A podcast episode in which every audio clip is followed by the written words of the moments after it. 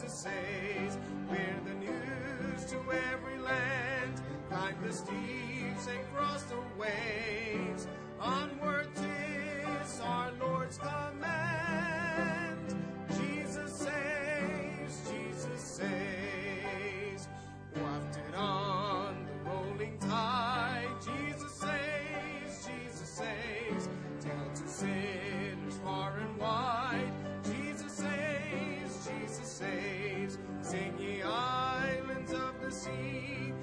Echo back ye ocean caves. Earth shall keep her jubilee. Jesus saves, Jesus saves. Sing above the battle strife. Jesus saves, Jesus saves. By his death and endless life. Jesus saves, Jesus saves. Sing ye softly through the gloom when the heart for mercy craves. Sing in triumph for the tomb. Jesus saves, Jesus saves.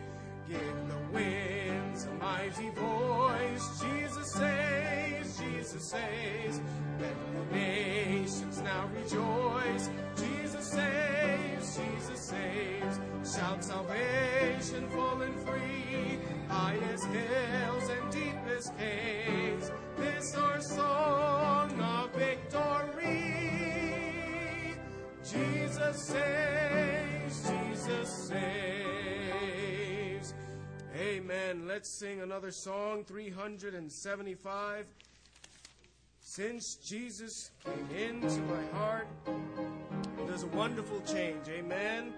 What a wonderful change in my life has been wrought since Jesus came into my heart.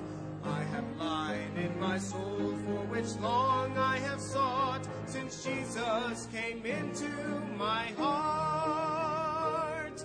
Since Jesus came into my heart, since Jesus came into my soul like the sea billows roll. Since Jesus came into my heart, I have ceased from my wandering and going astray. Since Jesus into my heart, when my sins, which were many, are all washed away. Since Jesus came into my heart, since Jesus came into my heart, since Jesus came into my heart, floods of joy o'er my soul like the sea billows roll. Since Jesus came into my heart, there's a light in the valley of death now for me. Since Jesus came into my heart, and the gates of the city beyond I can see. Since Jesus came into my heart, since Jesus came into my heart, sing it out. Since Jesus came into my heart, floods of joy o'er my soul like the sea billows roll. Since Jesus came into my heart. Now, if Jesus really did come into your heart and you are joyful about it, you're glad about it, listen, let's sing it out. Amen. We need to sing that out because He really has done a change in our hearts and lives. It's an eternal one. We're going to heaven. And amen. We need to share that with the rest of the world. So let's sing it out this last verse. I shall go there to dwell in that city I know. Amen. I shall go there to dwell in that city I know since Jesus came into my heart. And I'm happy, so happy as onward I go since Jesus came into my heart. Since Jesus came into my heart. Since Jesus came into my heart. Floods of joy o'er my soul like the sea billows roll. Since Jesus came into my heart. Amen. Let's pray. Dear Heavenly Father, we come before you this morning, and once again, we want to thank you for the beautiful day that you have given us. We thank you for each one that is here. And Lord, today we have come to worship you. We ask that that would be accomplished. We know there's certain things that must happen, Lord. Number one, we must each and every one of us surrender our hearts and our lives and everything that we are to you. Lord, we also must be willing to allow you to change who and what we are. And Lord, we just ask that we would work together to bring glory to your name. In Jesus' name we pray. Amen. Brother Franz? Amen. Now let's turn to page 168. 168, The Cleansing Wave. Oh, now I see the cleansing wave, the fountain deep and wide. Jesus, my Lord, mighty to save, poised to his wounded side. The cleansing stream I see, I see, I plunge and it cleanseth me. Oh, praise the Lord, it cleanseth me, it cleanseth me, yes, cleanseth me. I rise to walk in heaven's own light above the world of sin. With heart made pure and garments white, with Christ enthroned within. The cleansing stream I see, I see, I plunge and oh, it cleanseth me. Oh, praise the Lord, it cleanseth me, it cleanseth me, yes, cleanseth me. Amazing grace is to feel the blood applied.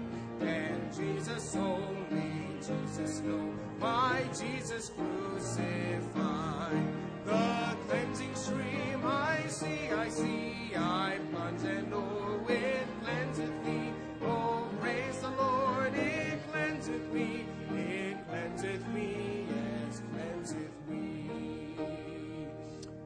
Amen. That's because we serve a great Savior. 822 past the index. 822, our great Savior. Amen. 822. Jesus, what a friend for sinners. Jesus, lover of my soul. Friends may fail me, foes assail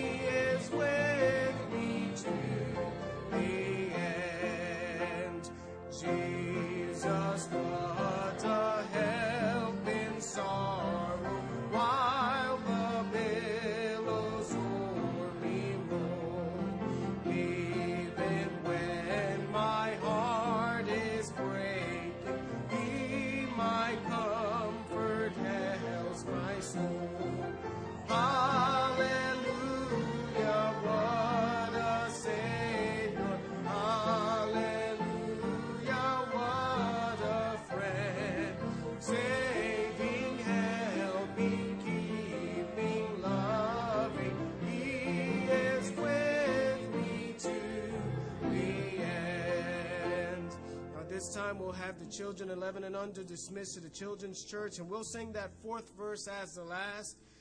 Jesus, what a guide and keeper while the tempest still is high. Storms about me night or takes. He, my pilot, hears my cry.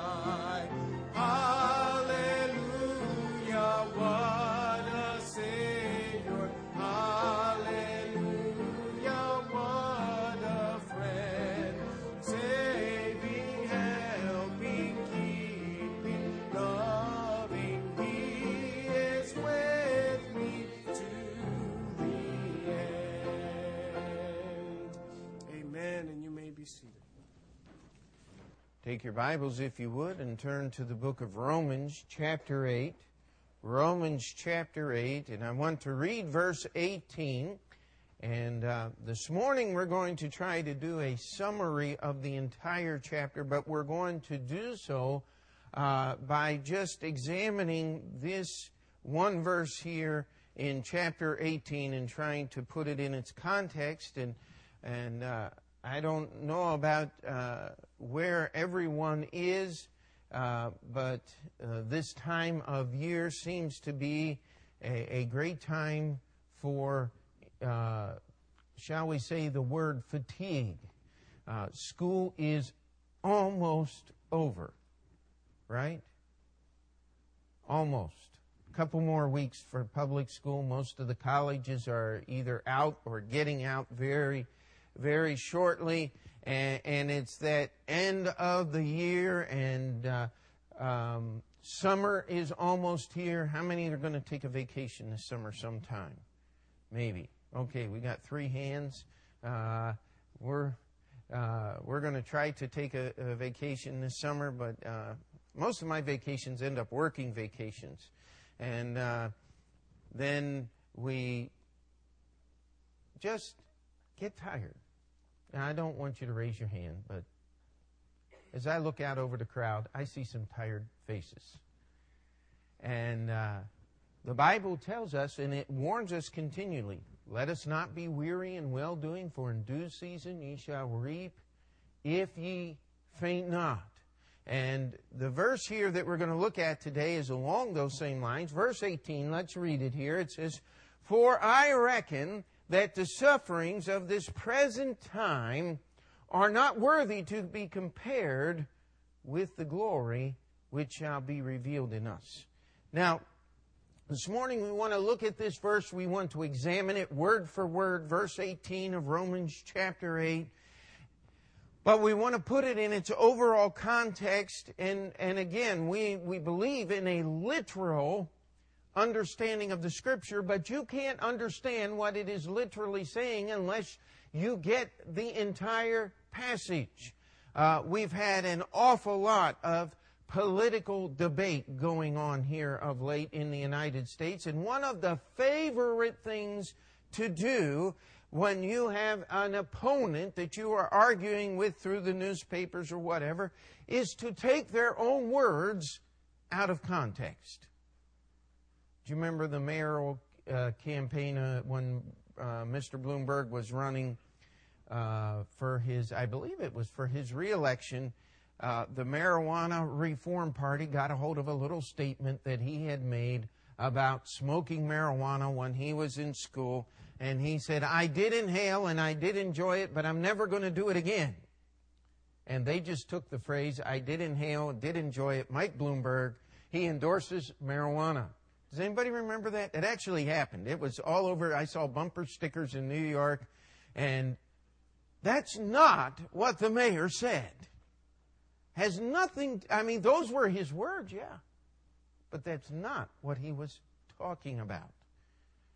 He was trying to be honest and say that he actually did it, unlike some politicians. Well, I smoke, but I never inhale. Uh, come on. Uh, listen, it's better if you never, ever touch the stuff. Amen. And uh, we often remind you the easiest way to quit smoking cigarettes is never start. Amen. Uh, the easiest way to quit doing drugs is never take them the first time. Amen? The easiest way to keep your mind pure is not to allow yourself to run down those alleys of perversion. You always do it here.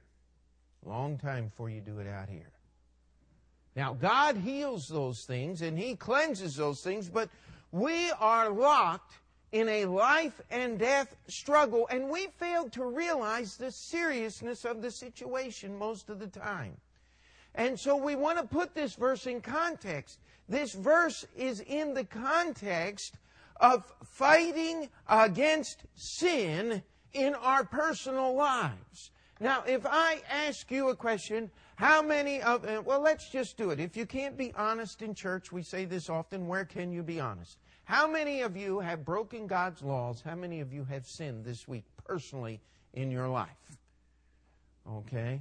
I mean, come on, let's hold up our hands for a minute. Let, I mean, let's be honest. Let's hold them up so people can see them. I mean, if you're not holding your hand up, you either didn't understand the question or you've just added to the tally. Right? I mean, this thing called sin is part of our life. Let me ask you a question.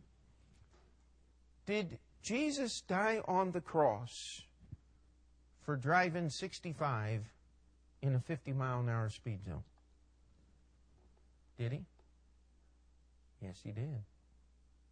It's a sin. You're breaking the law. Jesus, did Jesus die for all the little white lies that people told this week? Yes, he did. Did he die for the murders that were committed, the adultery, the, all the great sins? You know, we think of big sins and little sins. God doesn't look at it that way. Because when you compare all of the sins that we know about today, they all seem a whole lot worse, at least to me, than picking a piece of fruit off a tree and eating it now, don't they? Hmm? Is that really such a bad thing? Just picking a piece of fruit off a tree and eating it? Oh, but Pastor, you don't understand. That's an allegory. That really didn't happen. Adam and Eve were just fictitious characters. Oh, you talk to some of those evolutionist freaks. You know what they believe? They believe that all human beings came from one common ancestor. Now, they believe the ancestor had fur and hung in trees, and. Uh, but look around. I've seen human beings do that. Right?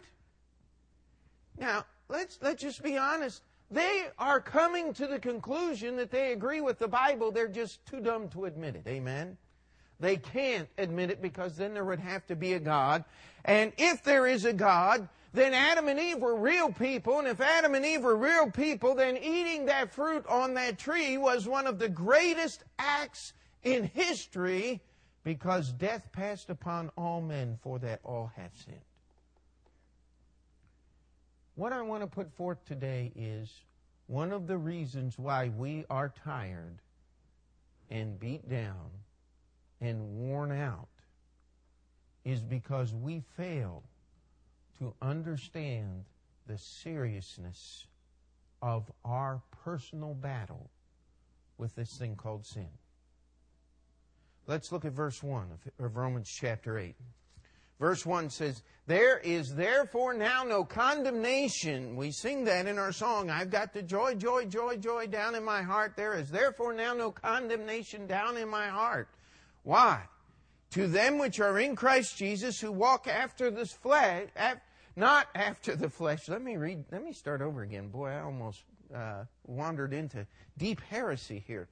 Therefore, there is therefore now no condemnation to them which are in Christ Jesus, who walk not after the flesh, but after the Spirit. We'll get this thing right before too long. Uh, you cannot take the life that God has given you and invest it in the desires and the satisfaction of the flesh. Look with me at verse 4. that the righteousness of the law might be fulfilled in us who walk not after the flesh, but after the Spirit. Verse 6 For to be carnally minded is death, but to be spiritually minded is life and peace. Verse 8 So then they that are in the flesh cannot please God. Verse 9 But ye are not in the flesh, but in the Spirit, if so be that the Spirit of God dwell in you. Now, if any man have not the Spirit of Christ, he is none of you. Verse 13. For if ye live after the flesh, ye shall die, but if ye through the Spirit do mortify the deeds of the body, ye shall live. For as many as are led of the Spirit of God, they are the sons of God. Verse 17, and if children, then heirs, heirs of God, joint heirs with Christ, if so be that we suffer with him, that we may also be glorified together. For I reckon that the sufferings of this present time are not worthy to be compared with the glory which shall be revealed in us. That's the context of that verse. How many of you have ever had a deadline and you had to give everything you are and push and not go to I mean, how many of you graduated college?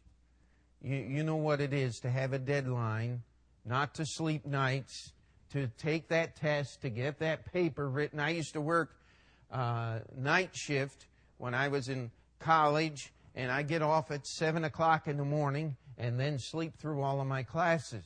No, I, I didn't do that. Not all of them, anyway. Uh, one day I woke up at the ending bell and looked up, and there was the professor smiling down at me. There were only four of us in the class. And uh, he said, You can get the notes from your friend there. Uh, he said, I think you needed to sleep more than you did the lecture today. Uh, I like that, Professor. Uh, I had another one that grabbed a hold of me one time while I was asleep in class. And uh, God protected him because I am one of those people that if you startle me, uh, my brothers have gone flying across rooms on, on occasion and uh, and uh, boy, that was scary. I he he scared me so bad because I almost hit him. Uh, I could feel it, and uh, praise God, I didn't. Otherwise, I wouldn't be here. They'd have thrown me out of college my last week in school, and uh, that that would have been awful. But we don't want to travel that road any further.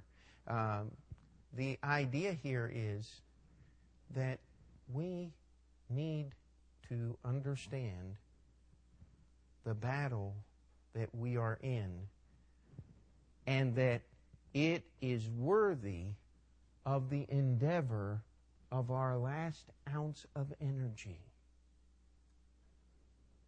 We cannot serve God with half measures. Calvary's cross was not plan B for God. It was not, well, I'll wake up today, and Jesus said, Well, today's the day I'm going to go to the cross and we're going to take care of this thing. God had planned that before He spoke the first word of creation. And Jesus kept track. In fact, we, we have a group of people that make a big deal out of God's uh, uh, knowledge of every event that's going to happen. They call themselves Calvinists, and, and they believe that God somehow has originated and planned for sin, and that God actually condones it because He made people to sin. Now, that's ridiculous. What it simply is doing is trying to make God fit within the realm of the understanding of a human being, you cannot, as a created being, comprehend the Creator. It's not possible. Now, God knew everything everyone was going to do. And God has chosen to take the evil intent of evil men and use it to His glory because He is God. Only God could do that. You ever think how hard people fight against God and against holiness and against truth? You wonder why people wear all these outrageous outfits and dye their hair 15 colors and put. Uh, I like the way one preacher explained it. Says, looks like they fell in dad's tackle box. Uh, they got little hooks and pins just shooting out everywhere. You, you can die from that. And people do every year. Uh, not a lot, but there are people that, that get infection from all of those piercing and it gets into their bloodstream and they die. It is, it's, the name of the infection is actually sepsis. Uh, and it goes into your bloodstream and poisons your entire body. It's, it's, a, it's a scary thing, but people do this. Why? Because I'm going to prove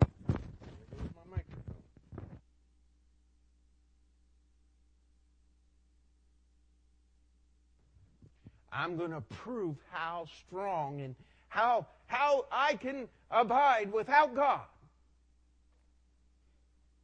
There's one man, he wants to be a lizard. Anybody any seen pictures of the lizard man? I mean, he got his tongue clipped and he's got his uh, scales tattooed all over. I don't know where I saw this thing, but it, he wants to be a lizard. Now, let me ask you a question. How smart are lizards? Don't we have traveling lizard shows to show how smart lizards are, like the dolphins and all the rest of the animals? I mean, I think if you were going to pick something, you'd shoot just a little higher than a lizard. Now, wouldn't you? Well, maybe not. Certainly not for this guy. I mean, he's famous.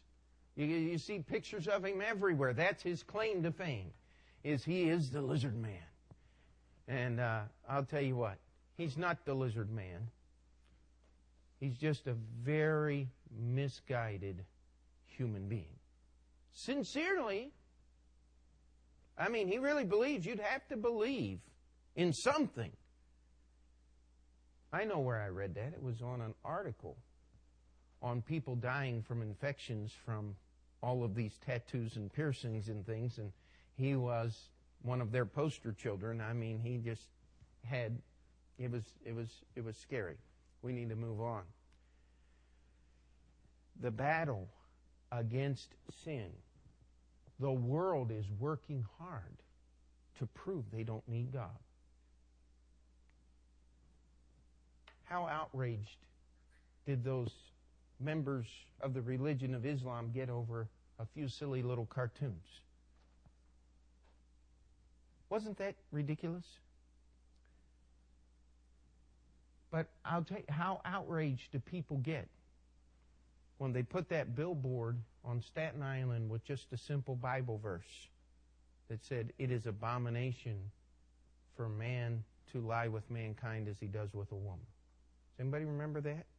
That billboard didn't last two weeks. They made him take it down. Why? Because a lot of people who hate this book called the Bible couldn't abide by those few little words up there on a billboard. Now, what is that? Well, you see, they believe in what they do. Now, as a Christian, we do not blow up abortion clinics. We do not fight the, our warfare with physical weapons and all of that because our battle is not physical. It's spiritual. It's for the hearts and minds of those who are willing to believe on the Lord Jesus Christ. That's where the battle is, my friend. And we're not going to be deterred or distracted by trying to fight a physical battle or a spiritual battle with physical means. It says, There is therefore now no condemnation to them that walk in the Spirit and not after the flesh. It says, If we'll mortify the deeds of the flesh, we are going to live. Now, that word mortify means to make dead. It comes from the same base word as mortician. A mortician is someone who takes care of dead things. We do not need Christian morticians. Follow what I'm saying? That's Christians running around taking care of dead things, allowing sin in your life. What we need to do is get rid of the dead things and start living the live things. Amen?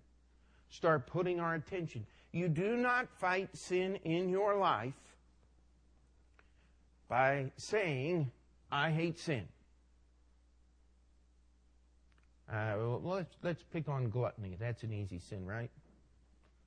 That's a little one, we think. Say, I hate overeating. I'm not going to do it. I, am not going to overeat. I'm, I'm, I'm, I just hate the way I feel when I overeat. And I know that it's not good for me, and I'm not going to overeat. I'm not going to overeat. Bye. I'm, I'm hungry. I'm going to go get a snack. You just put all of your attention on the very thing you're trying to get rid of. And you can put anything in there. Cigarettes. I hate cigarettes. Cigarettes. If all you're doing is talking about cigarettes, you're going to go get a pack. That's where our verse comes in. It says, For I reckon. Now, I know we have at least one accountant here today. How many people reconcile their own checkbooks? I mean, you sit down and you get that thing out to the penny.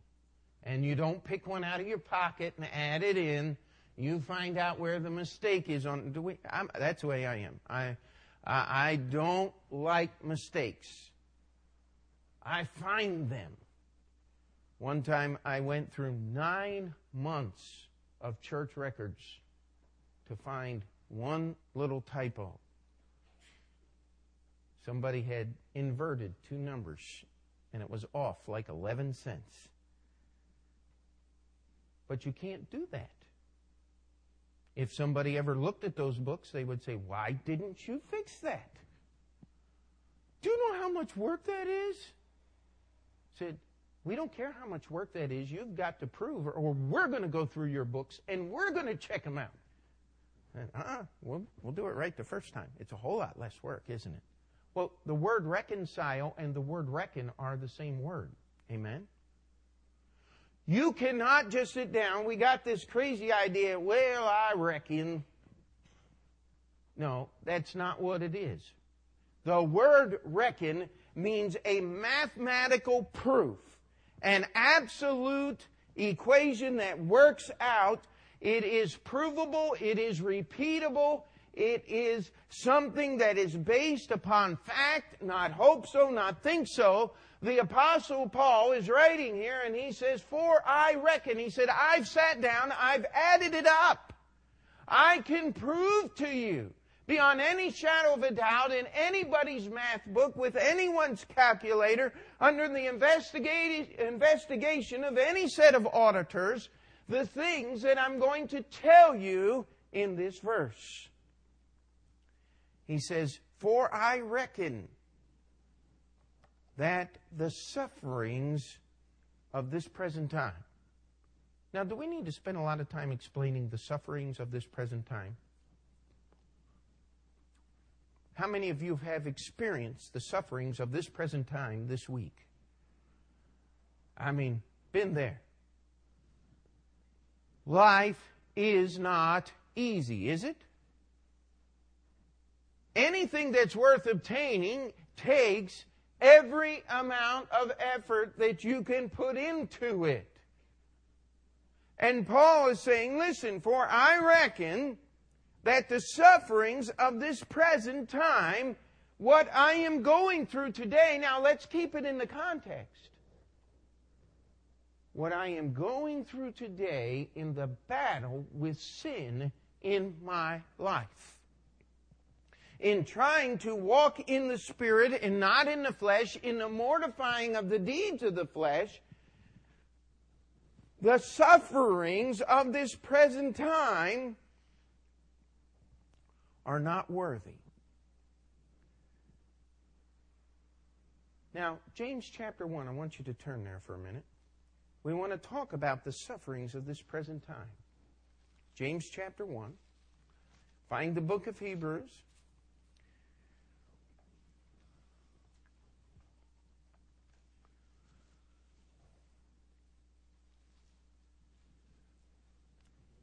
It says, verse 2 My brethren, count it all joy when ye fall into divers temptations.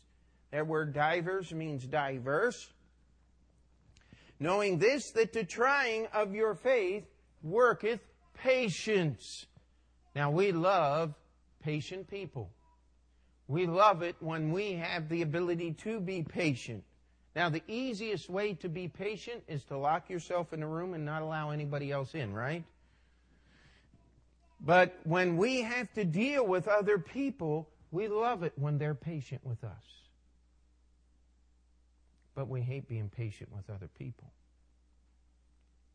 Because the only way you get patience is by suffering. You find somebody that is a very patient person, it's because they have endured a lot of personal tragedy. That's why they're able to put up with other people.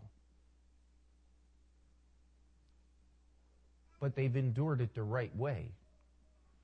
If you take this suffering and look at it the proper way, you will endure it. You will understand why God puts it in your life. He puts it there for a reason because He is chipping away. He is trying to teach you that your reliance cannot be upon yourself, but it must be upon the Creator God that made you. And it says that if we'll have pa- let patience have her perfect work, it says you'll be perfect and entire, wanting nothing. And that word perfect does not mean sinless perfection, finally polished and all of it. just means complete in Jesus Christ. It means having what you need to live today. Boy, that'd be great, wouldn't it? To have what I need. Matthew 5, let me just read these verses. It says, Blessed are ye when men shall revile you and persecute you and shall say all manner of evil against you falsely for my sake. Rejoice and be exceeding glad, for great is your reward in heaven, for so persecuted they the prophets which were before you.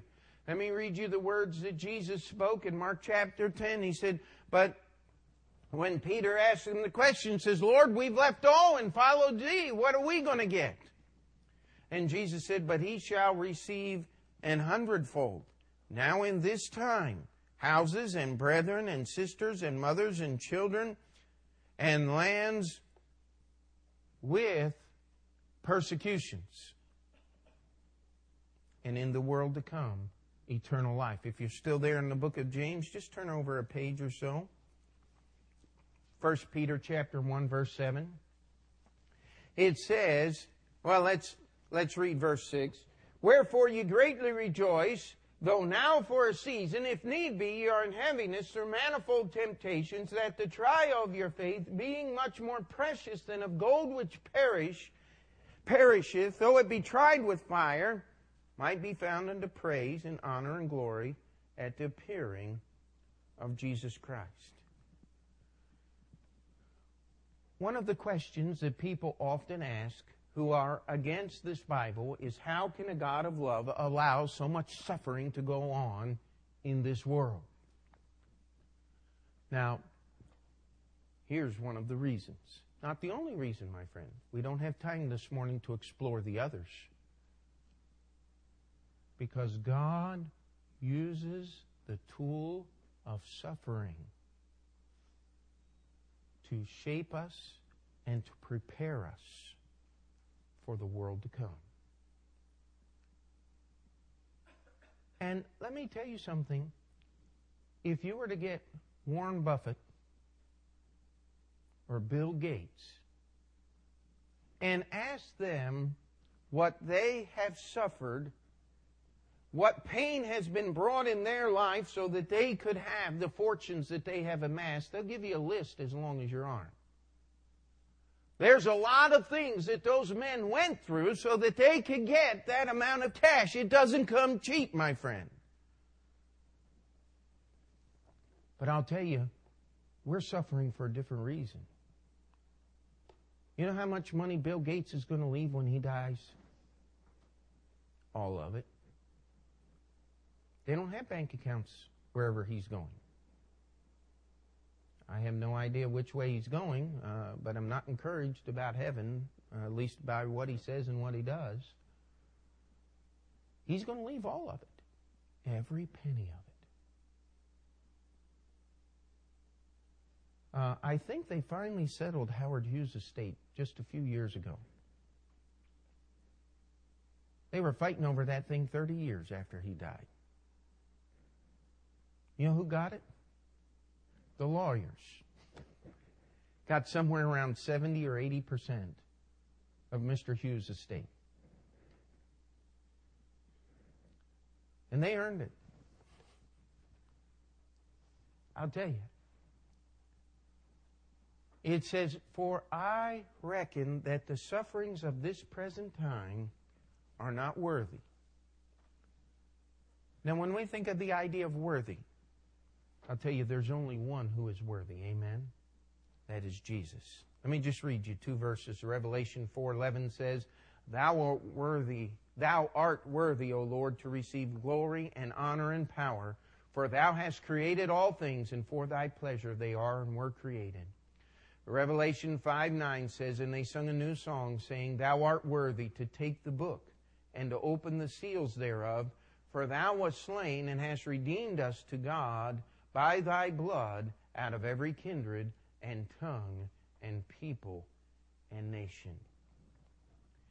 Paul says, For I reckon that the sufferings of this present time are not worthy. Have you ever tried to compare different things to see whether they're valuable or not? I mean, we make trades every day.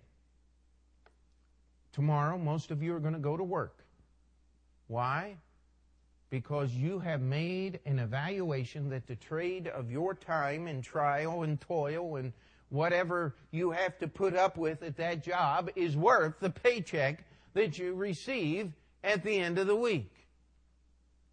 You've reckoned that. You've proved it. Because you keep going back for more. Say, I hate my job, I hate my boss, I hate everything I do then why do you keep going back?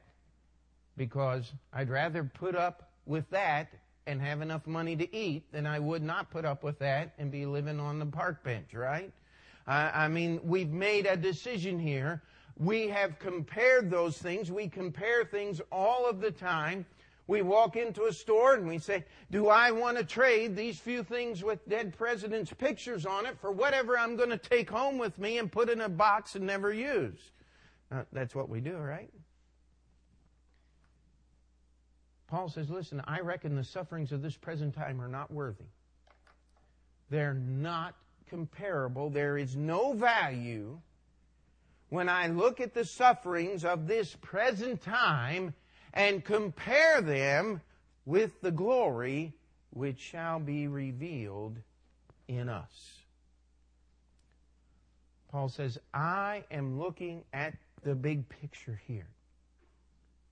He said, There is no amount of suffering that I can endure in this existence called mankind, eh, called life, that is worth trading one moment in heaven for. That's what he's saying.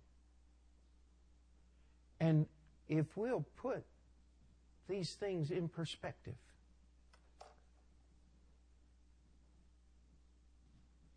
You ever throw a pity party for yourself? Just get feeling down and you just get under the burden of everything and you're just sitting there going, I don't know what's going on. I just don't feel like I can live the kind of life I'm supposed to live. The battles are so furious and I'm losing and I can't do this and I, and, and why even try? Am I the only one that's ever thought about that?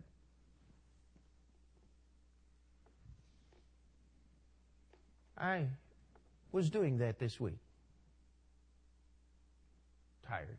All this construction stuff's driving me nuts. But listen, I happened to put on a good tape, and it was singing a song about heaven. And I repeat the words of the psalmist. I was like a beast. You know, we get looking at the things around us and we forget what God talks about in this place called heaven. You say, oh, you're just one of those guys, pie in the sky by and by. Hey, buddy, I'm going to have more than pie in the sky. I'm going to be in the presence of Almighty God. And I'll be able to worship Him and bring glory to His name. And there is no amount of suffering, there is no amount of hardship, there is no trial that you can go through that is worthy of one second of what you're going to enjoy in heaven. There are people that are going to miss out on heaven because they think that if they give their lives to the Lord Jesus Christ, that somehow they're going to miss out on some little bit of perverted pleasure, passing fancy that they can stink their claws into for just a few seconds here on earth. Stop and think about it. Think about some of you older people here, think about all the fun you had when you were sinning. You say, Pastor, I don't want to think about that. You know, I thought I was having fun, but now I look back at it 10 years later, 5 years later, 20 years later, and there's only one name for it stupid. Now, all the people that agree with me say amen. Is that all the amen we can get out of that? Let's try that again. One, two, three. I mean, what we did in the world before we were saved. We thought we were having fun, but it was just robbing us. And you know, there are some of us today, if we would stand up and give testimonies, God has forgiven us, but the scars are still there. The world always takes more than it gives. Jesus always gives more than he asks for. All he wants is your broken down, messed up life. And if you think that your life isn't messed up and broken down and you're here unsaved today, I challenge you, take a look around you and see what's really going on. Because it is. And if you have everything this world has to offer, who was it? Randolph Hearst, richest man in America in his time, said, I'd give everything I have for one good marriage. Couldn't find one. You know why? Because Randolph Hearst was a jerk, that's why. Nobody could stand to live with the guy. Why was he that way? Because he was given to sin in his heart. If he had only given his life to the Lord Jesus Christ, he would have realized that the little bit of suffering that he had to put up with to put up with other people was well worth it. Because when we give to others, that's where the real joy in life is. Amen. When we surrender to the Lord Jesus Christ, one of the fruits of the Spirit is long suffering. You know what that means? That means putting up with everybody else. Don't we hate putting up with other people? Isn't that awful? If only everybody could be as smart as I am and understand things right like I do, the world would be a better place now, wouldn't it? Uh, no. It wouldn't be. If it would, God would do it, but He's not going to. Because He's made us individuals. And he uses this thing called suffering, and we've got to get it under perspective. Because if you're not suffering, if you're not paying the price, if you're not struggling against sin, there's only one reason why you're not. It's not because you're highly perfect and not tempted like other people. It's because you refuse to recognize what's really going on around you. You're in a parallel universe. You're just not paying attention. Or you don't have enough of this Word of God in you to even understand what the issue is. Happens. Really does. Now, let's put this verse in the rest of its context. I want you to look down to verse 31. We're going to read through the end of the chapter, and we're going to be done in just a few minutes. Verse 31. It says, What shall we say then to these things? If God be for us, who can be against us? He that spared not his own son, but delivered him up for us all, how shall he not with him also freely give us all things? Who shall lay anything to the charge of God's elect? It is God that justifieth. Who is he that condemneth? It is Christ that died. Yea, rather, that is risen again, who is even at the right hand of God, who also maketh intercession for us. Who shall separate us from the love of Christ? Shall tribulation, or distress, or persecution, or famine, or nakedness, or peril, or sword? As it is written, For thy sake we are killed all the day long. We are counted as sheep for the slaughter. Nay, in all these things we are more than conquerors through him that loved us. For I am persuaded that neither death, nor life, nor angels, nor principalities, nor powers, nor things present, nor things to come, nor height, nor depth, nor any other creature shall be able to separate us from the love of God, which is in Christ Jesus our Lord. Now, don't you love those verses? How many of you have read those verses in Romans chapter 8 that we just read to comfort yourself in a, in a time of deep distress and personal trial? I have on many occasions. I, I love those verses, but I want to put them in context. You see, as we reckon that the sufferings of this present time are not worthy to be compared with the glory which shall be revealed in us, this is the glory, my friend. And if we're not living verse 18, we relinquish the right to verses 31 through 39. if we're not willing to battle against personal sin in our lives, then I have to ask you a question. How does the love of Christ dwell in you? Because that's what the love of Christ is all about.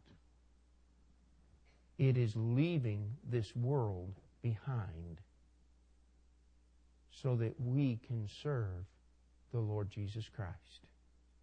It's a real and living relationship with a real and living Creator that is coming to take us to live in heaven with Him forever.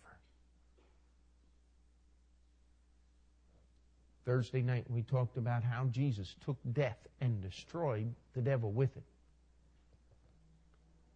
Hebrews chapter 2. The devil has no weapon.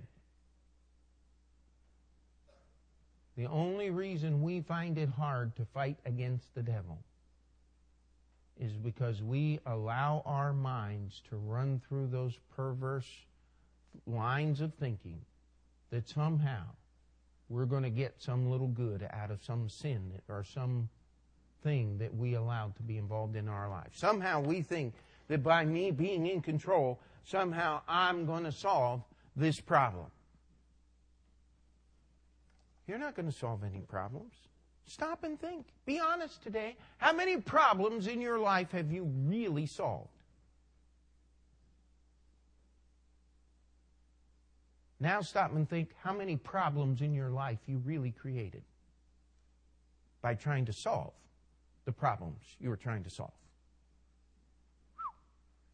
The second list is a whole lot longer than the first list now, isn't it? And that's just a few seconds that you're able to think about it right here. If you want an exercise, go home and spend some time this afternoon writing it out. It'll scare the living daylights out of you. Paul said, The sufferings of this present time, I don't look for them, I don't ask for them, I don't go out and try to find them. They just have a way of finding me. Amen? How about you? The sufferings of this present time are not worthy to be compared with the glory which shall be revealed in us. That Jesus Christ, humanly speaking, will put his arm around me and say, This is my brother.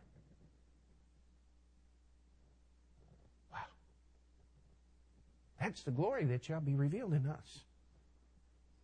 He's going to identify with me because I'm such a wonderful person. Now, if you know me very well, you know that's not true. But we serve a wonderful God. Amen. Anything good in my life is because of Jesus Christ. Anything bad in my life, well, blame me for it because I'm, I'm responsible, just as you are in yours. But if we can get this perspective, it'll lift you up just a little bit. Hey, wait a minute. Let me compare what I have to do to be a Christian to what's going to happen to me as a Christian once I die and go to heaven. Or if Jesus comes first, then I don't even have to die.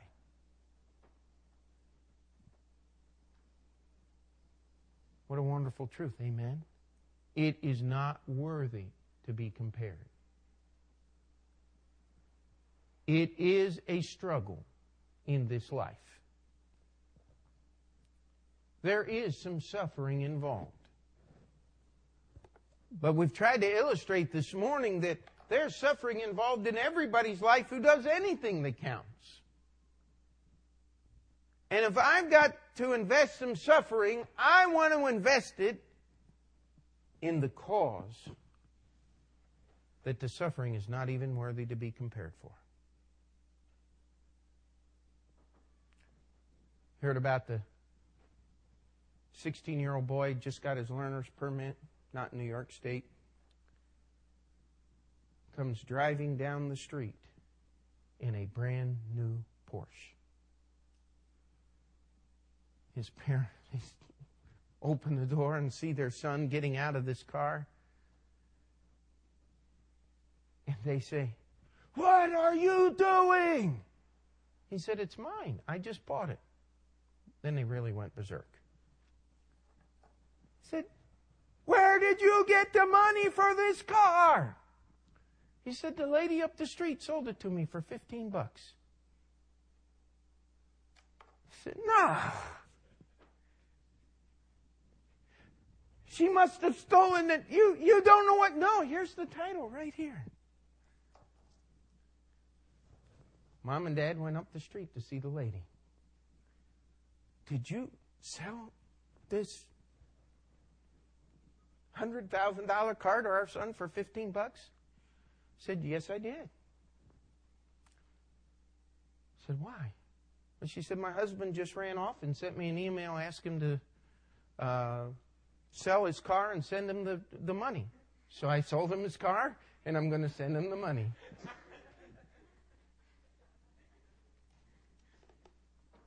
Didn't really happen. Fun to think about it, though, isn't it?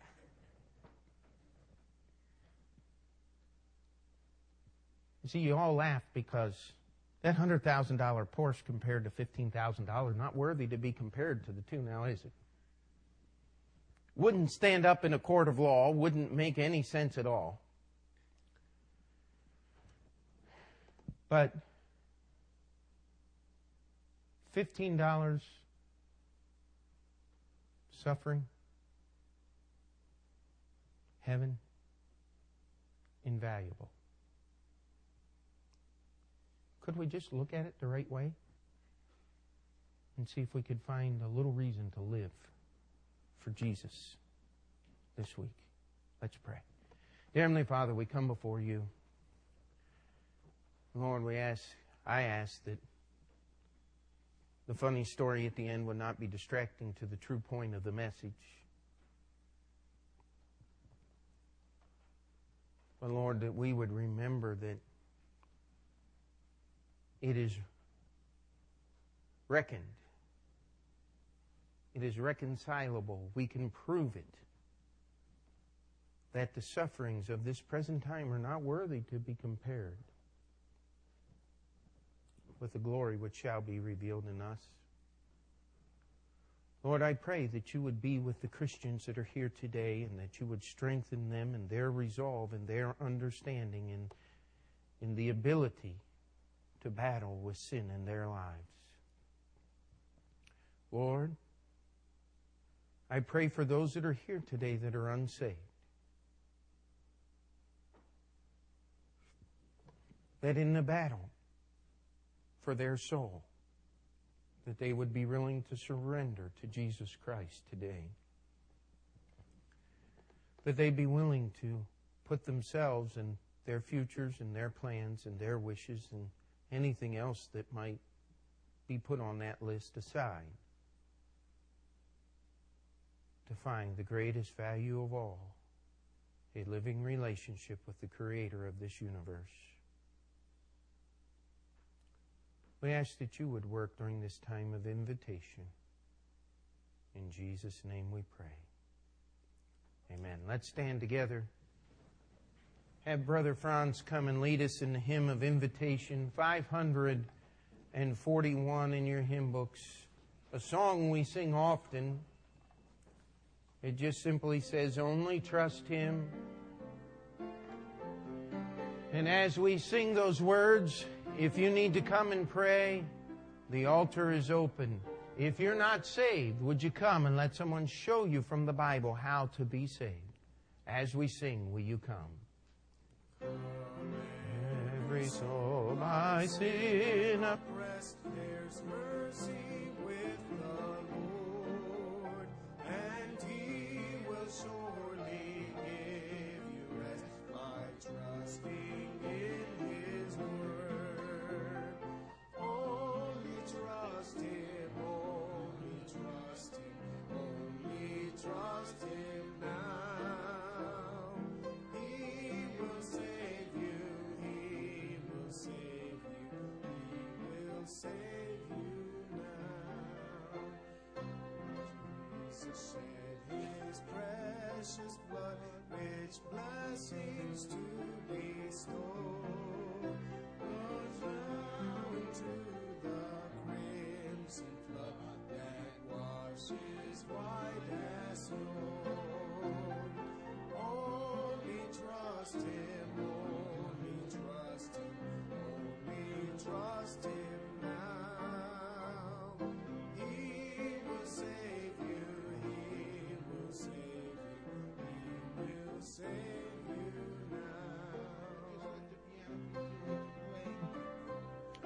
We don't want to rush anyone that is praying here. We want to give opportunity for those who still need to come to come.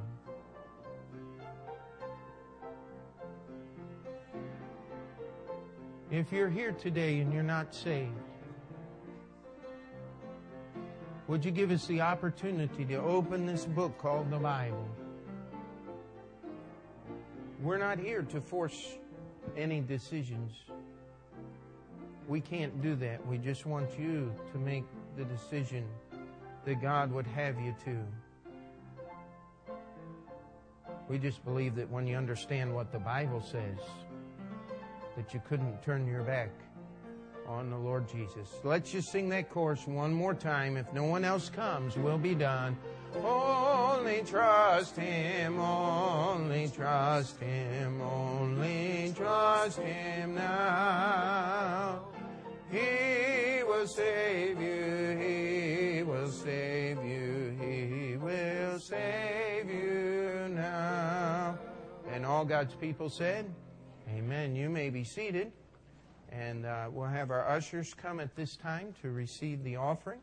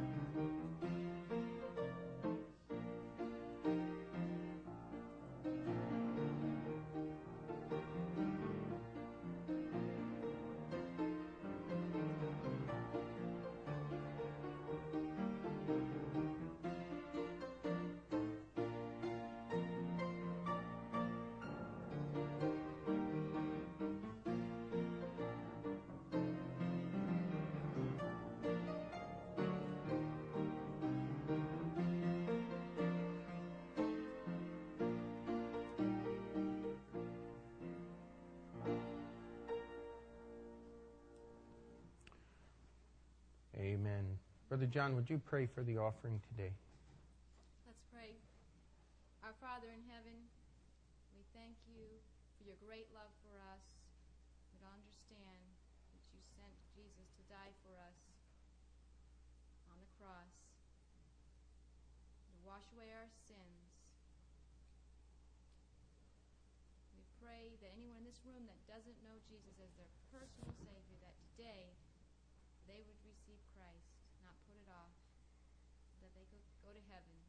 Rejoice with them today that they were saved.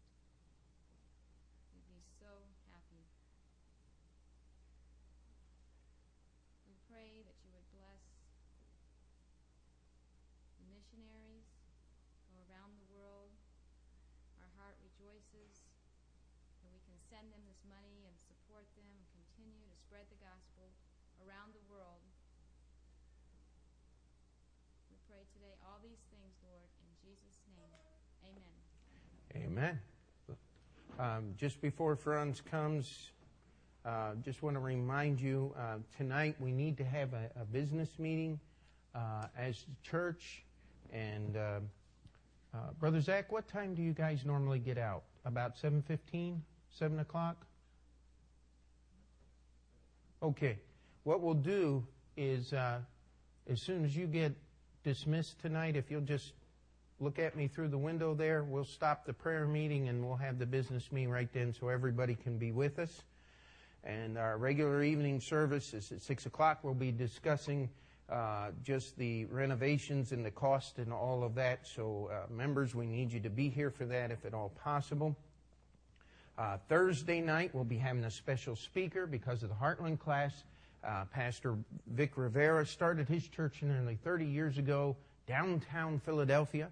And so we'll have him come up to give just a little bit of flavor to the inner city missions class. And, and uh, I figured since we were having him here, uh, just ask him if he'd preach for us on Thursday night. And he said he'd be happy to do that. Uh, we'll have our regular visitation on Saturday. We'll also be going out Saturday morning. And uh, the men's prayer meeting will actually be at 4 o'clock like it normally is. And then please mark on your calendar 4th of July. Uh, we'll probably be starting late afternoon, uh, having our, our picnic here. We'll have dinner. We'll have service. The Glory Bound Quartet from Heartland is going to sing. And uh, if you've never heard these guys sing, we'll have to get the CD and play it over the PA system sometime. I mean, as they say down south, they can sing. And it's a lot of fun. And we'll be looking forward to them and then we'll try to watch the fireworks if we can work out all the deal uh, so you don't have to go down and stand in the hot, sweaty crowd all afternoon and uh, listen to all the rock and roll music and all that stuff. We'll see if we can't project the fireworks and play our own music here and uh, see how that works. And uh, so just uh, pray about that, make plans to be here, and uh, read the letters about the missionaries and their work. Brother Franz, come and lead us as we're dismissed. stand and turn to page 705 if you need the words. Take the name of Jesus with you, child of sorrow and of woe. It will joy and comfort give you. Take it then wherever you go. Precious name, oh how sweet